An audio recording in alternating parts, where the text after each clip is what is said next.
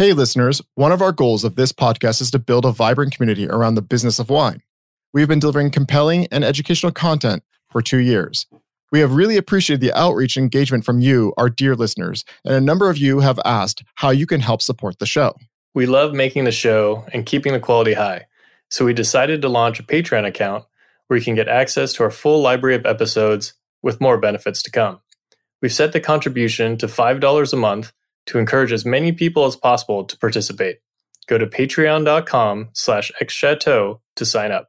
We'll put a link in our show notes and on xchateau.com, and we'll be announcing new patrons with each episode. Welcome to X Chateau. X Chateau. The podcast that navigates the business of wine with unique perspectives and insights with your hosts, Robert Vernick and Peter Young. Welcome to this episode of X Chateau. Today we are discussing the benefits of selling through La Place de Bordeaux for non Bordelais wines. And today our guests are Rebecca Weinberg, the winemaker at Quintessa, and Diego Garay, the director of exports for Quintessa. Welcome to the show. Thank you very much, Robert, Peter. It's wonderful to be here. Thank you for having us, guys. So I was wondering if you could each give us a brief overview of your backgrounds and how you got into wine. Maybe we'll start with you, Rebecca. Okay. So I have been working in wine my entire adult life. I got the idea of becoming a winemaker when I was 16 years old and uh, pursued that after uh, graduating from undergrad. So I went to UC Davis, I got my master's degree there, and I've worked in Italy and New Zealand and Australia, but mainly on the west coast of the US, so mainly in California. And I have been living and working in Napa for 18 years now. And how long have you been at Quintessa? I've been at Quintessa for seven years. And Diego, how about yourself? Uh, for me, I've been in the wine business for approximately 20 years. I worked before for a winery which probably you're, you know very well, like it's called Seña. It's a former joint venture between Robert Mondavi and Eduardo Chadwick. Before that, I was working for Almaviva, which is a joint venture from Mouton Rothschild and Concha y Toro in Chile. So those two wines have been selling and exporting like 98, 99% of their, their production. So I've been working pretty much all my career in the export uh, business because of that. So you're an expert at collaborations. pretty much, yes. So to give us a little context on exporting and on Quintessa in general, we know Quintessa is a high-end estate winery in Napa Valley in the Rutherford region, owned by the Huneeus family.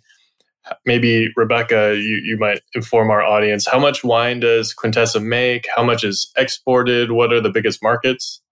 So, yes, Quintessa is an estate winery located in Rutherford. When we are at full production, we have about 160 acres of vineyard planted. Of course, making selections for quality, we only make one red wine called Quintessa. We have been producing about 8 to 12,000 cases per year. And up until fairly recently, this has all been in the domestic market.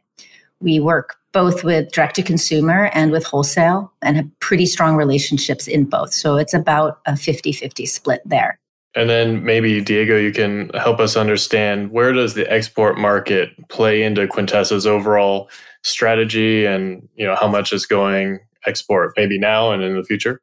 Yeah, yeah. I mean, we are right now exporting between 5 to 15% of their production. It will depend, of course, on, on the vintage. The main market, of course, is France. Uh, we're selling to Laplace like uh, 99% of that. But of course, I mean, from France, the main export markets right now are in Asia, the UK, Germany, and Switzerland as well. So I am curious on what are the key goals of exporting the wine? Because uh, obviously, given your production levels, I'm assuming you can be satiated by domestic demand. Yeah, that's a good question. So you're right. It wasn't because we had more production than we had demand. It's actually been a very conscious decision. Quintessa was founded by Agustin and Valeria Huneeus with the idea and the belief that this property has the potential to be a great wine estate. And in order to be a great wine estate, you actually need to be out in the world. And so after 30 years of producing wine and and building our reputation and, and selling wine domestically, we wanted to take that next step and really be out in the world. So needed to figure out how to do that. And that's where Diego came in. we had been exporting not even 1% probably prior to? It was like around like 1%, just like a few markets. I mean, before la Laplace, we were like selling a little bit in Canada, a little bit in Japan, Mexico, but it was not a priority for the family. I mean, the whole business has been established in the US. I think the main reason and the goal for doing the exports is like a, to gain image. Like a, we want to become a, um, a global wine state and you cannot become a global wine state if you're not present in London, in Tokyo, in Hong Kong, etc. I mean, you cannot be like just a domestic brand if you want to be a global state. So that I think is the main goal and the main reason why we are expanding our exports. Diego, just a point of clarification. Are you the director of exports for just the Quintessa or the whole Huneeus Vintners Group? I'm for the whole Huneeus, yeah. But like, of course, our main role is on Quintessa. That's a priority, of course, for the family. But we keep separated distribution systems. I mean, for Quintessa, that's the only wine we're doing through La Place. And for the rest of the wineries, we're doing under a traditional wine importer uh, system. Got it. I mean, obviously, Quintessa has the kind of like high end flagship, but uh, you have other brands in that group for like Faust and Flowers. And I'm curious on, are you trying to use that is it part of the strategy as a as the group to basically put quintessa in there and then eventually let that segue to other wines t- following that same route? I don't think so. I'm like uh, it's not for every brand it's not for every wine. You need to have certain pedigree high end scores. I'm not saying that Faust or flowers don't have that but i think in the case of quintessa for example it's a state it's a chateau model which adapts very well comparing with other chateau wines that are traded in, in Bordeaux. So it makes more sense for us. I mean, to only work with Tessa in Laplace and the rest of the wineries going through a traditional wine importer system. We first, I mean, correct me if I'm wrong, Diego, but I the first kind of inkling of this, of going on to Laplace, was when one of the negociants, Cru Domaine, reached out to us. They were looking for new world wines, I guess you call it. And they reached out to us to start that conversation. So that was kind of that that first little step into this entire system. Exactly. Yeah. Well, that I guess plays into when did Quintessa first start selling wine via Laplace? Uh, we started in 2019 with the launching of the 2016. I arrived also in 2019, so like uh, that was my mission, of course. I mean, to put Quintessa in, in Laplace. So we started that year and yeah, it was a very successful. We are working with just a very limited number of negotiants And the amount, the number of cases that we placed on that first campaign was very small. So we targeted which market we want to reach with them and all that. So and then campaign vintage after vintage, we've been growing and it's doing quite well. So, for those who aren't that familiar, could you maybe give us a brief overview of what La Place de Bordeaux is and what it does? Oh, we can go for ages for that because it's a very, very old uh, distribution system. But in a nutshell, it's basically a marketplace where most of the Bordeaux wines are traded. A lot of them are traded as futures via the negociants. It's a system that has been working hundreds of years in, in Bordeaux. And it's a complex three-tier system where chateaus only sell to negociants and negociants will sell to the international trade. And you mentioned that there's some like criteria to be traded on Laplace. Could you maybe elaborate on what some of the that criteria is? I think you need to have certain pedigree, high scores. Uh, it's not a system that is suitable for all of the wines. It also, I, I, think you need to be known by the international consumers because you will need to build the demand for the negociants. The negociants are not brand builders. So you will need to put all the investment. You will need to be in the market.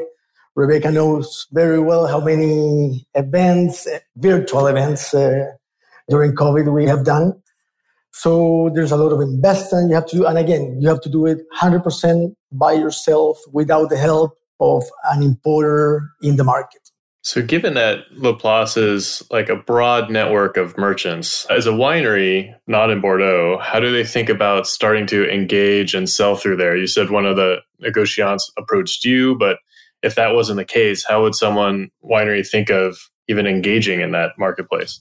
I think you have to understand the system very well before making a decision and before you're going to knock on the door of the negociants.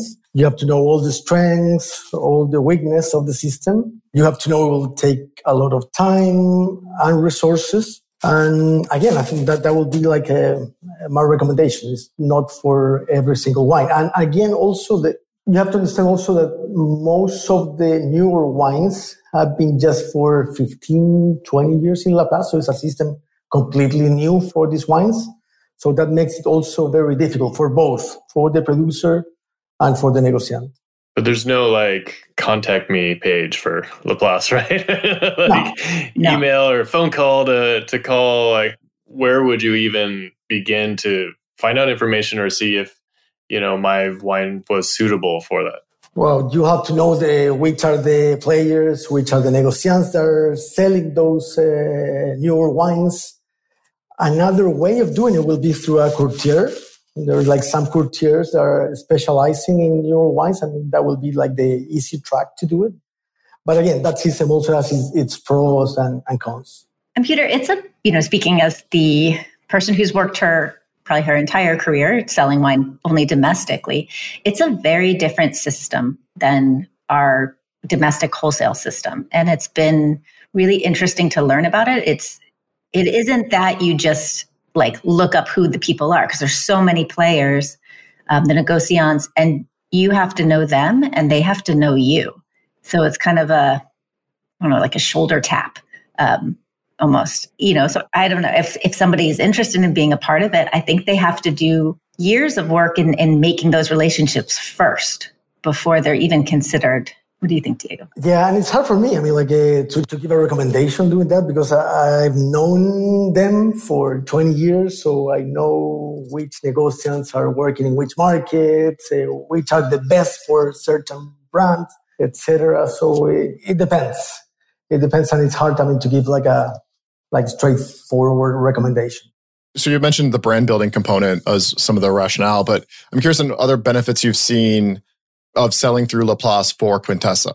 It's been pretty incredible. You know, as Diego said it, they are not brand builders. They do not do that. That is all up to you. But it has, for me personally, and I think for Quintessa, it has been even more than we expected. So getting onto it, just thinking like, oh, we're going to have our wine on the international stage. It's been really interesting to present Quintessa to a market that doesn't already know Quintessa and frankly doesn't necessarily know Napa even. And so personally, it's made me think very differently about how I communicate. I think it's a much stronger communication as Diego has set up millions of these Zoom presentations as we're launching Quintessa. Realized pretty early on, I was starting with like, oh, we're in Rutherford and talking about that and realizing that no, I needed to back up, not just to Napa. I started with a picture of California and then to Napa. You know, it, it makes me as a winemaker, I think it's powerful because it makes me un- really understand the context of where I am in relation to the world of wine. So not just how my wine tastes, but how how am I thinking about my place?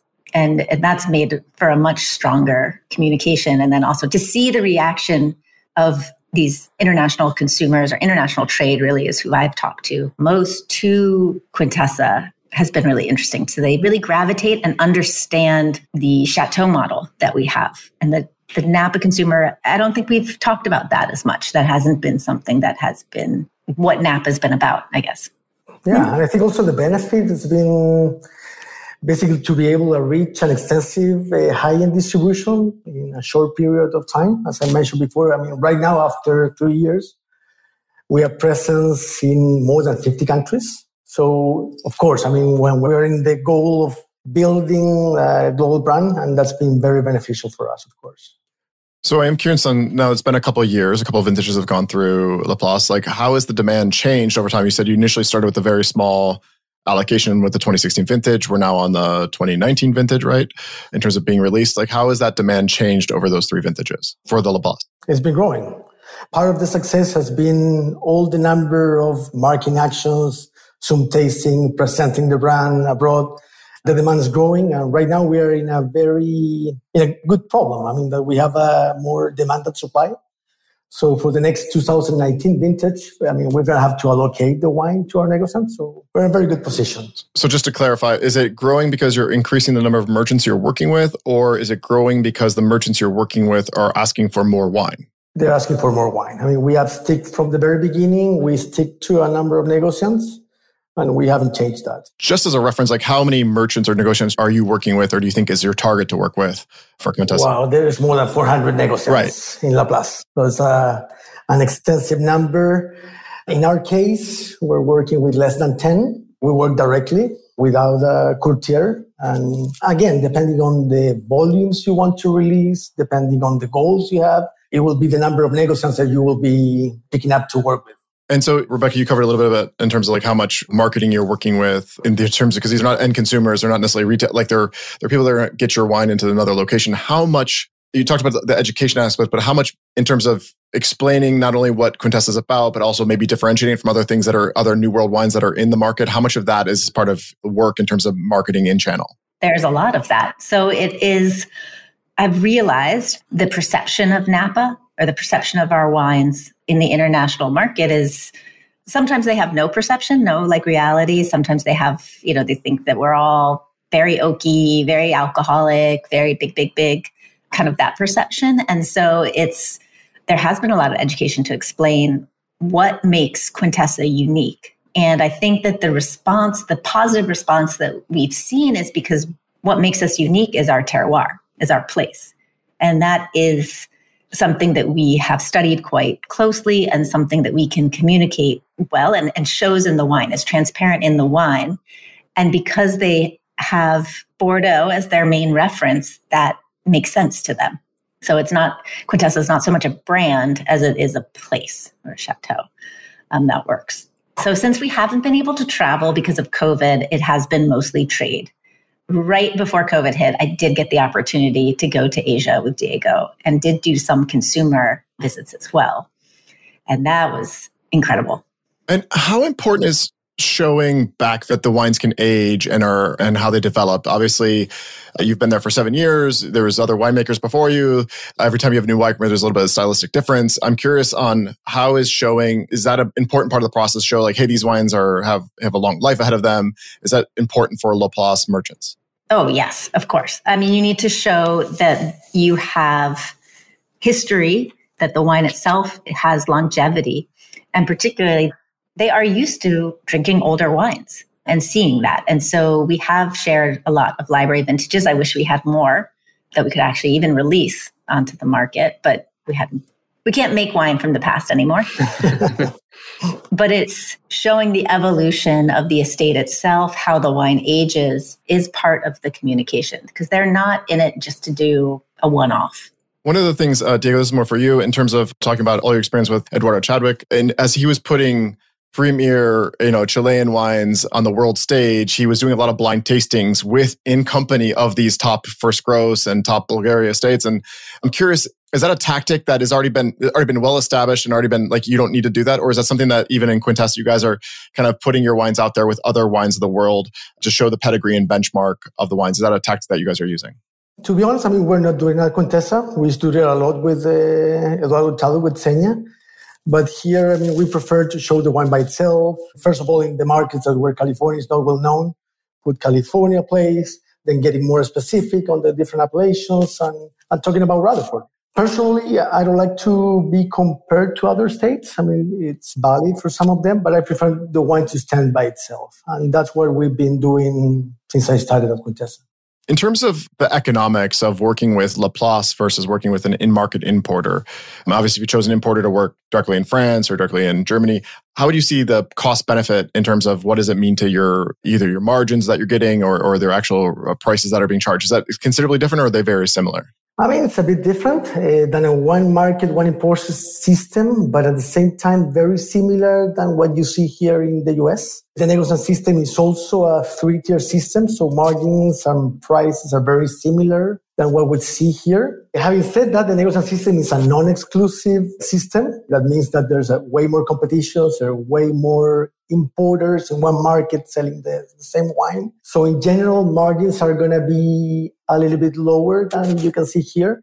But overall, I mean, we try to keep our prices in line with the US. I mean, like the, the same price you see here in the US, you will find it in the, in the rest of the market. So that's how we build our price strategy. So if the margins are lower, what is the overall like key benefit that you're getting that you wouldn't get from like a really strong importer? Like is it just economy of scale because you're going to get access to more markets or what is that key? Like what's the rationale? The margins are lower for the trade, for the importers, but but not for us. Overall, I mean like the margins that we keep here in the US are basically the same on doing it through the negotiation system. Okay. And Diego, you mentioned, and I've heard you say this before, like the power of Laplace is the efficiency yeah. of the system. Yeah. They're good distributors. I mean, like uh, they're very good distributors. They've been doing that for hundreds of years. They've been exclusive uh, distributors of the first growth of Bordeaux. So their network, it's really, really impressive. The, the client's network is very impressive. It's super high end because, of course, the portfolio they're selling. So yeah, I mean, being sold alongside those first growth or top wines from the world, it's an important asset and a great benefit for us. So then what are some of the downsides or trade-offs of selling through Laplace? Well, there's like a, some, first of all, I think we mentioned before that you have to do all the investment. Negociants are not brand builders. So you will need to make sure that you will need to build the demand for them. It's a non-exclusive system as well. So in some markets, you will find a lot of competition for the same wine. You could see also some discounting. So you have to be controlling that as well. Well, I would say logistics. I don't know if that's a weakness, but like from my side, like we have to, we send the wine to Bordeaux yeah. to a warehouse there to be distributed from there. It's scheduling that, organizing that. Yeah. So it goes to Bordeaux and then goes to Asia or Africa or potentially even back to the US eh, potentially. Not in the US because I mean we prohibited the sales in the US, so it won't be back here, and we are that's part of our job to be controlling that negociants will be not reselling in the US market. But in terms of logistics, I think Rebecca, it's I think it's the opposite. It's more efficient because we have to ship once a year to a, our warehouse in Bordeaux. And then the negotiators, they will be in charge with their clients of shipping internationally all over the world. Hmm? Right. And you said you have like nine or 10 negotiants you work with, I believe, Approximately that. in 50 markets. So, do you have any control or influence over which markets they sell to, or even which accounts they sell to? Like, let's say you wanted to be in Michelin star restaurants or something like that. Can you yeah, that, sort of influence that? Yeah, that is a weakness that I didn't mention. Like a kind of lose control of your distribution. But that's my job.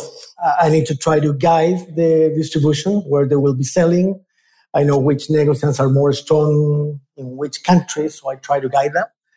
Uh, and also try to receive uh, information, the depletions report, like uh, twice a year, in some cases, three times a year, that is a difficult job because you have to understand also that the most important asset, the most valuable asset for the negociants is their network of clients. So for them to share that, it can be a little bit tricky. So you have to build the confidence of them in order to get that information.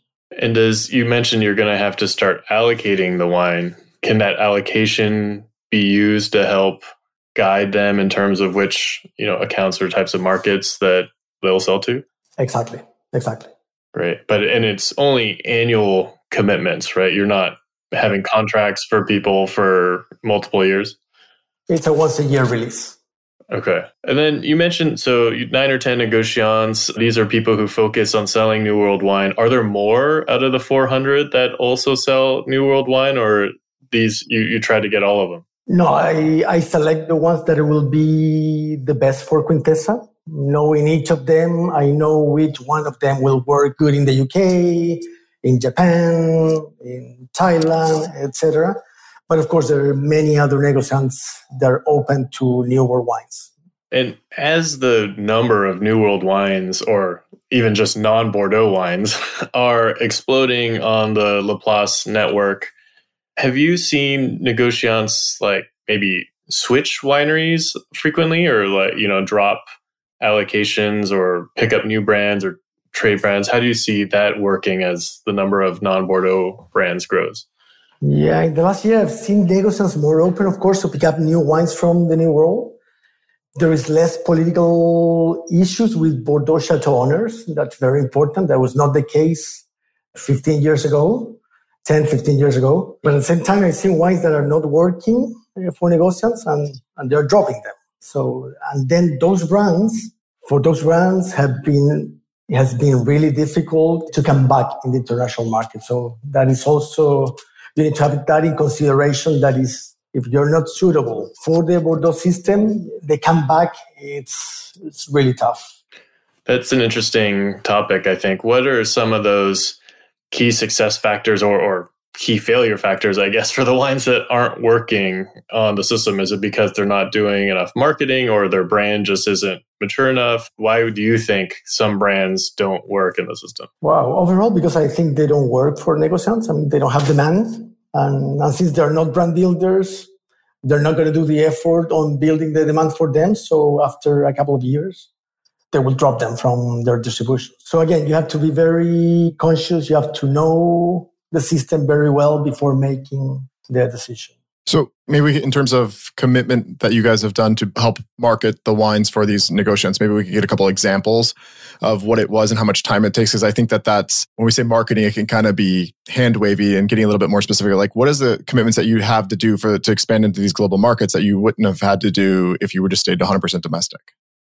Rebecca, maybe you can help me with that because you've been okay. very much involved in all the in all our marketing and yeah. So we know what I've been doing in the last couple of years is Diego has set up through the negociants these training sessions, like tasting online, so Zoom t- tasting either with trade, so either be with an individual trade, so like a buyer or an entire group of people on the other end of the screen.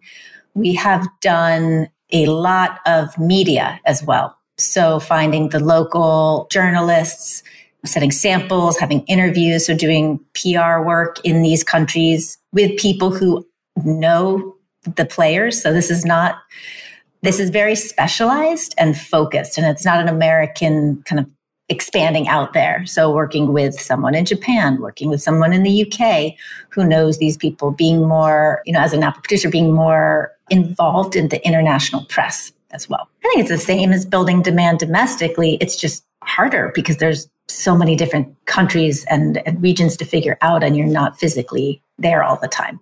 And so, as a winemaker, obviously, there's a lot of that needs to happen in terms of building these uh, media relationships. Mm-hmm. Do you have to have a PR firm in each country, or do you have a global PR firm that helps you, or do negociants help you connect those dots for you? I don't actually, I don't feel like the negociants are doing that. Diego has identified, say, like just two key areas that are going to make the most effort. Like you can't hit 50 countries. So UK press and Japan. Uh, we did Korea and Korea. Did we do Hong Kong press? We did Hong Kong last year. Yeah. Yeah. But it's been difficult with uh, Hong Kong and China. It's been difficult with the lockdown. So like uh, we're right now focusing on those uh, three three markets. And do you have a PR firm for each of those countries? You mentioned you needed to have an in, in market person and a translator. yeah. So you do have a, a separate firm for each country. Yes, we do have a PR. Yeah, we do have a PR company for each market. Yeah. Okay, cool.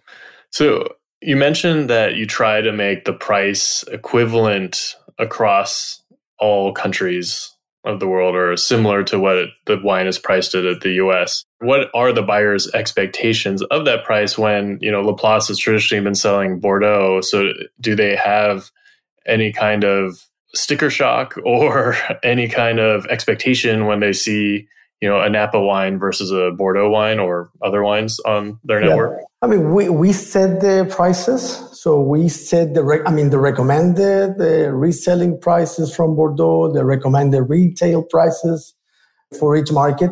And negociants have been doing this for non-Bordeaux wines for 15 years ago. They started with Almaviva back in 2002, then with Opus, and then other wines. So they know the system. They know the pros and cons of not respecting the pricing policy of each chateau. So for us, that we started three years ago, and we're working with negociants that understand that system very well. we haven't had any issues. So I know, especially for you know Sonoma Pinot Noir on the global stage, that is like a nothing or kind of like a what's that again right? Where's sonoma?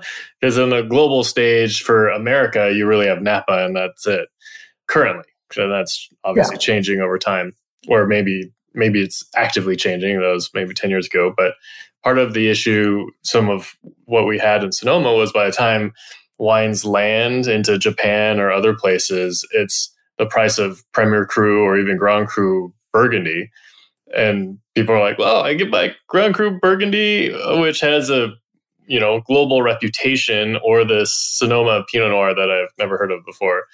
Is that not a factor for Napa wines and for Quintessa?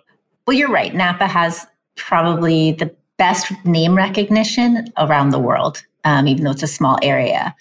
But what I've seen is that the actual understanding of what Napa is, what our wines are, and what they taste like is not there. In terms of like the price and the competition, you know, I actually think I haven't seen so much pushback on that. And if anything, when people taste Quintessa, they think, and then they hear the story and they taste the wine, they find it, I, mean, I don't want to use the term value, but that hasn't been a, a comment about us. Um, uh, and I think Sonoma wines right now are our value if you compare with Burgundy. I mean, like uh, right now, it's really, really, as you may know, like it's really hard to get uh, Burgundies. Prices are crazy right now. So I think consumers overall are looking for other regions. And Sonoma being part of California next to Napa, I think will be an important region in international markets in, in the future, for sure. I am curious on maybe more for you, Rebecca. You mentioned dialing back and explaining California and kind of going in in terms of like placing it, since we're talking about sense of place with Quintessa. But in terms of the actual wines and like what it will be to someone, especially when you can't do it and have the wines right in front of them at the exact same time, uh, the same bottle that you're tasting with. And how have you had to change your communication style about like what these wines taste like? Uh, I'm obviously going from the US to UK, it's probably pretty straightforward. But then when you're talking to markets like in Korea and Japan, how do you make that make sense and resonate for someone? Because a lot of the flavor profiles, you know, like I was gooseberries, like the, the classic example of a of a note that like no one else outside of the UK really knows what it tastes like. Mm-hmm. Right. So that has been fun. So Japan is different because Japan has and it has a historical tight connection with US and Napa wines are prevalent there. The other countries, it has been newer. I have noticed, and even, you know, Diego will, will call me out on this. I realize I used a lot of terms that are not translatable. And my translator would be like, plush was one. I have not found someone who can translate plush. Yeah. So, and this is where it's been so great for me personally is to step back and to think about that, you know, like the words you're using, how you're describing the wine is it it's contextual, but is it also universal? And are you being clear in that kind of communication? And so I, I have thought differently about how I'm talking about wine. For Quintessa, it isn't, it hasn't been a problem. It actually, it's very easy to talk about our place and relate that and, and explain the or show the place through the way the wine tastes. And that people always get even if I have realized the translator gives me a look, it's like, no, I need another word. I can't use that. But plush is the one. And I don't know. I mean, if you guys offline, if you can give me the Chinese translation for that, uh, that would be helpful. Um. Those words that uh, represent a feeling or like a like a weight are very complicated, I think, to translate in any language. Okay, interesting. And then I am curious, Diego, more for you in terms of so obviously you said anywhere from five to fifteen percent is going internationally. What's yeah. the goal? Like, where do you, in ten years' time?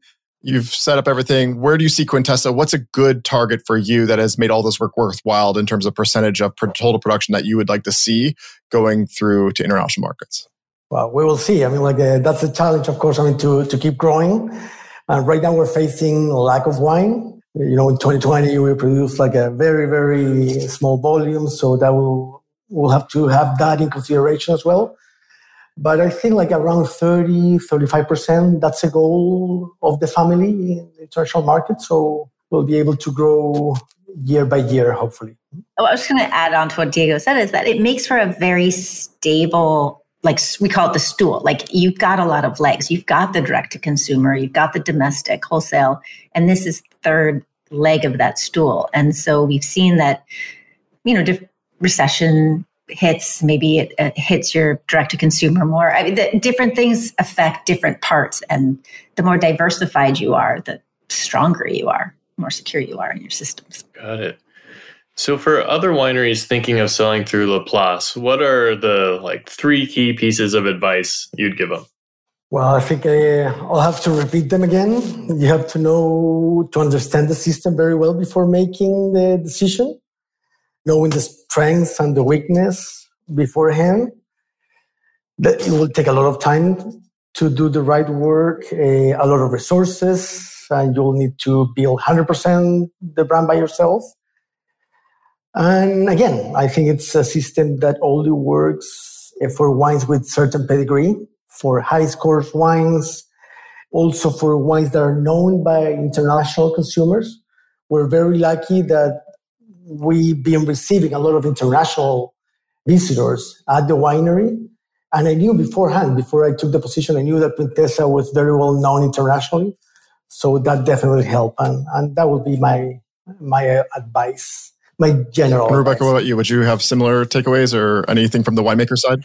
I mean, I I would just really reiterate how much the resources that it takes. So the first you you have to be a wine that is that the negociants that works on this system, and that's not every wine. And then I've seen a lot recently people here talking about oh maybe the you know going on to the international market going on to La Place like it's as if it's just another distributor it was great. Diego explained the system at the beginning of this interview. And like, I need to hear that again and again because I'm not sure I can explain it. It is different than what I have always dealt with, which is a distributor system where you have a exclusive relationship with one distributor and you work with them and they help you build your brand. And it's very clear. This is, uh, this doesn't sound right, but they're like middlemen. They're merchants. They are trading wine and so it requires a, a level of sophistication in the management of that system, like from the winery side. We could not do this without Diego. And Diego comes with, you know, 20 years of experience in this market. And it's incredibly different than the domestic wholesale market. I just heard don't do this unless you have Diego. don't no. No. no. I'm embarrassed. so we want to wrap up. Uh, there's a lot of great information, and I think a lot of our listeners will love hearing about this because I think it's again something people have heard about but don't actually know how to do it or what it entails. So I think it's you know super insightful. But we do want to end on a personal note as uh, as we got to know you and hear about your business, and we want to wrap up on a personal note to figure out with each of you what was the most memorable wine you had in the last year, and who did you drink it with? Well, actually, we just had a great wine on Friday together um, that's a contender. But I actually think so. The most memorable in the last year was a 1976 uh, Mouton. It was wonderful because it's you know incredible chateau. It was open for a friend's birthday and to celebrate her engagement. So the people I was um, drinking it with is incredible, and it is my birth year, and I very rarely get to drink birth year wine, so it was also special. In my case, um, unfortunately, I'm obsessed with champagne and Burgundy. unfortunately, uh, for your pocketbook, you mean? uh, it's really, really hard. I mean, to, to be able to afford it and to drink the uh, Burgundy wines, but like the, I have to go to Burgundy when the last year, the most memorable wine was, I think, the Hubert Lamy 2014, the Saint Premier Cru. was amazing, great acidity, creamy, so mineral. Uh, and it's a wine that it can go for ages. Uh, I, I, really love it. It was like stunning. I drank that over Christmas Eve with Rodrigo Soto, the CEO of uh, Quintessa, um, Maya Rasoris, our marketing manager. And it was awesome. just Those sound like uh, great experiences. Uh, you know, Rebecca, you definitely have to have some uh, old German Riesling in the near future. It's a great vintage for uh, German Riesling. So uh, yes. see yes. what I have left over next time I come up to, to Napa. Um, well, thank you both for sharing all of your insights and your personal experiences around La Place and, and what it means to Quintessa. Well, thank you. Thank you for having us. Thank you for having us, guys. And don't forget, you can become a patron of X Chateau by visiting patreon.com slash X Chateau if you'd like to support us to continue delivering content that the wine industry needs. Thanks for joining us. If you loved this episode of X Chateau, we'd love for you to subscribe, rate, and give a review on iTunes or wherever you get your podcast. Until next time, cheers.